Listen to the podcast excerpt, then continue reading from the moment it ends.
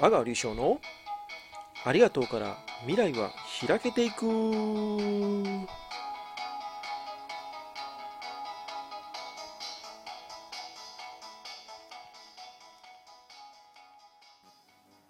皆様やってまいりました。阿川でございます。今日はここ。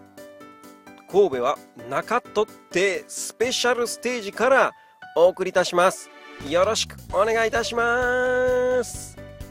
さて今日この神戸中取ってスペシャルステージからお送りすることというのは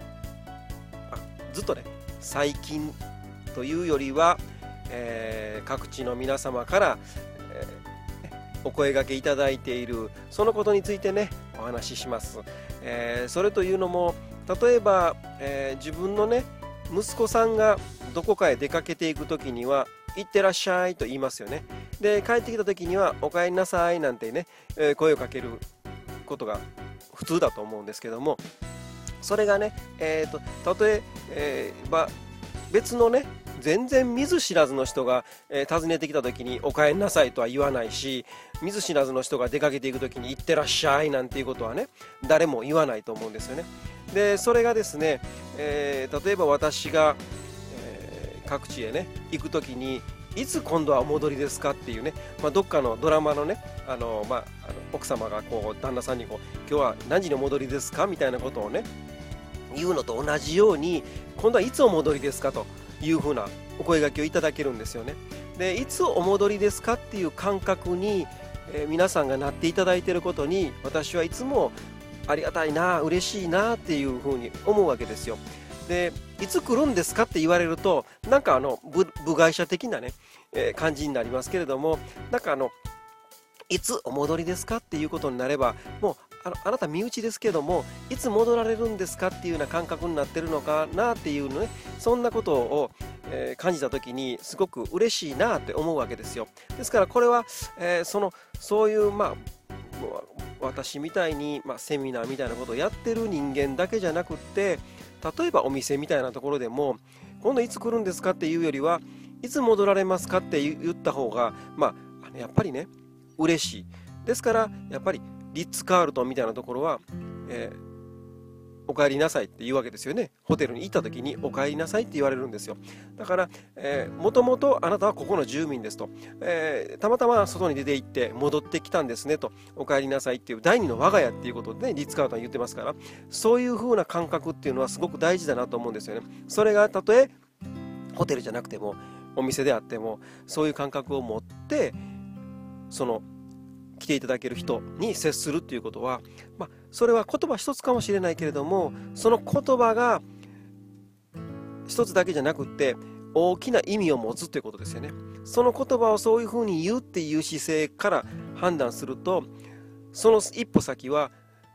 そう言ったんだから家族として迎えるんだからこんな料理を用意しようこんなおもてなしをしようこんなことで喜んでいただこうっていうことにつながっていくと思うんですよね。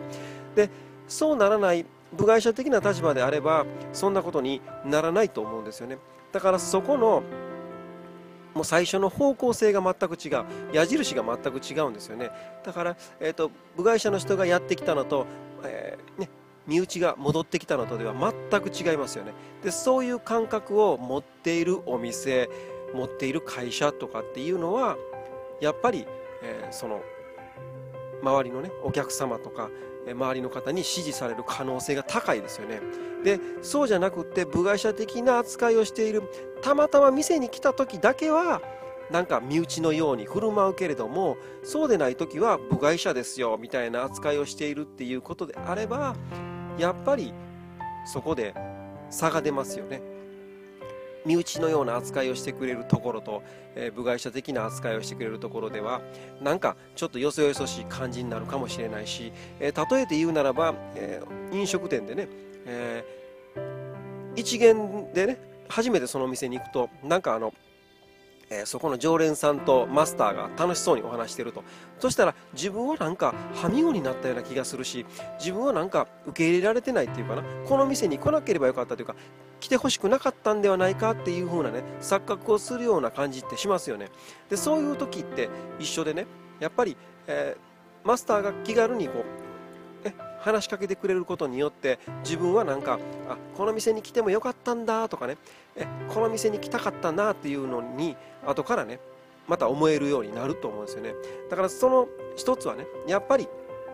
部外者的になってるかとそれとも身内として迎えられるかっていうことの差になっていくかなって思うんですよね。だからそんなところをちょっと意識をね自分が外に向いてる意識を内に変えるとかっていうことだけでも全く違う。その言葉の一つの表れが「お帰りなさい」であるし「いつ戻られるんですか?」みたいなことになると思うんですよね。いつ来るんですか？ね。っていうことであればなんかよそよそしい感じですよね。えー、だし、えっと、この行く側からからしても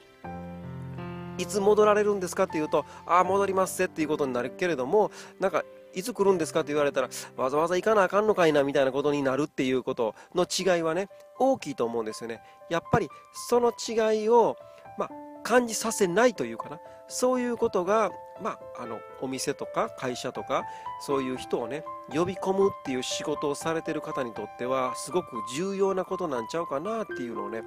今つくづく感じますよね。自分がそうやって声をかけていただければいただけるほどなんかやっぱりそうやって声かけていただく方が温かいしそうやって声かけていただく方が嬉しいしなんかえー、認められてるというか家族として迎えられてるのかなっていうねなんかウェルカムな感じがしますけどなんかあのいつ来るんですかみたいなこと言われるとなんかウェルカムな感じはしないですあんまりね、えー、なんかあのえ来るんですか？みたいな感じにちょっとと取れ取れなくもないっていうかな？そんなことなのでそこのねやっぱり、えー、ウェルカムな感じを出しつつなんかこう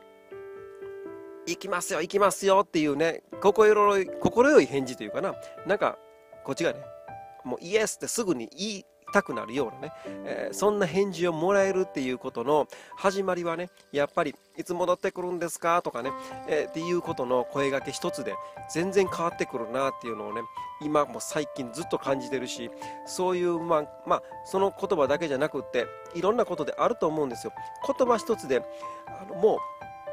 いつ来るんですかでもいいんですけど、いつ来るんですかねっていうだけでも違うし、いつ来るんですかって投げ捨てただけでは、やっぱり冷たい感じがするし、そこのところの、なんか、ちょっとした、本当にちょっとしたなんか、ねがついてるかついてないか、ねがついてるんだけども、ねの後に音符マークがついて、ちょっとなんか、後ろ、ちょっと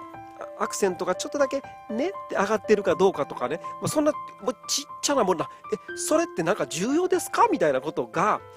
めちゃくちゃ重要で、で、その、ねに音符マークをつけて言えるか言えへんかとかっていうのが、もう後々のお客さん2人になり、ねその2人が2人呼んできた4人になり8人になりっていう16人になりっていう32人になりっていうところに変化していくっていうことに気づいてる人は「ね」っていうのを音符マークをつけた「ね」を言えるけれども気づいてない人は「たった1人やんか」って言うて「いつ来るの?」って言うてっていうだけになってしまう。でそこが大きな違いになるぜっていうことが分かってる人はやっぱりねっていうのに可愛いハートマークつけたりねっていうのに音符マークつけたりっていうのがまあ書くとつけれますよでも口で表現する時に音符マークとかハートマークをつけれるかどうかっていうのがまあおっさんがねハートマークつけてねっていうのを言えっていうのは難しいかもしれへんけれどもそれでもなんかハートマークまでいかなかったとしてもえ音符マークぐらいの感じでちょっと練って優しく言えるかなっていうようなところはすごく重要だしましてや女性だったらそれぐらいちょっとなんかあのそんな色仕掛けしてるっていうことじゃなくてなんか優しく言ってもらったらやっぱり嬉しいもんですよね。だからそういうのは別に異性だから嬉しいとかじゃなくってそんなあの冷たく言い放たれるよりもやっぱりちょっと優しく言ってもらうとかアクセントをちょっと変えてもらうとかなんかそういうだけでなんか心がキュンってなったりしますよね。でそのキュンってなったのが次また行こうかねっていうことになるっていうことなのででその時にもうあのいつ戻ってきてもらえるんですかね？みたいなこと言われたらいやいや戻りますよすぐ戻りますってってそんな風になるのがまあ人間の心の心理かなと思うんですよ、えー、それなのになんかそこでね冷たくいつ来るんですか？みたいなこと言われてもねやっぱりね、次のアクションにね起こり起こしにくいですよね。あの次行きますわとかって言いづらいですよね。やっぱりそこでなんかいつ来られますの？とかあのいつ戻ってこられるんですかね？みたいなこと言われるとなんかあもうすぐ戻りますよみたいなことでなんかあのもう軽はずみなことを言ってしまいそうになるけれども、えー、それ軽はずみじゃなくてやっぱりそれぐらい軽い感覚でイエスって言いそうなね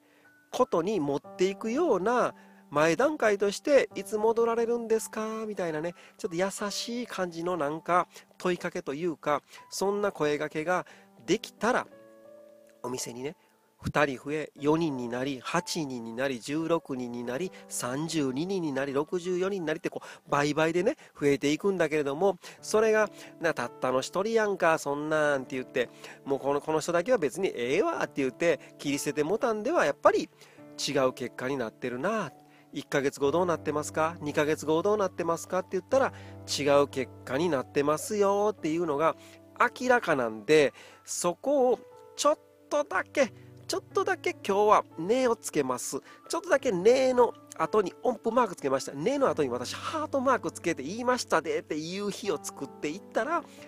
やっぱり結果3ヶ月後6ヶ月後変わってきますって。それに音符マークじゃなくってハートマークでもなくってなんかもう、ね、すごいびっくりマークのなんか怒ったマークみたいのをつけてもういつ来ますの？みたいなことを言われたらもうやっぱりね行かないですよね。だからそういうところのもうちょっとしたちょっとしたほんまにちょっとしたどうでもいいやんかそんなこと何気にしてんねんなあんたしょうもないこと言うてからにみたいなほんまにちっちゃいことが大きく影響しているっていうことに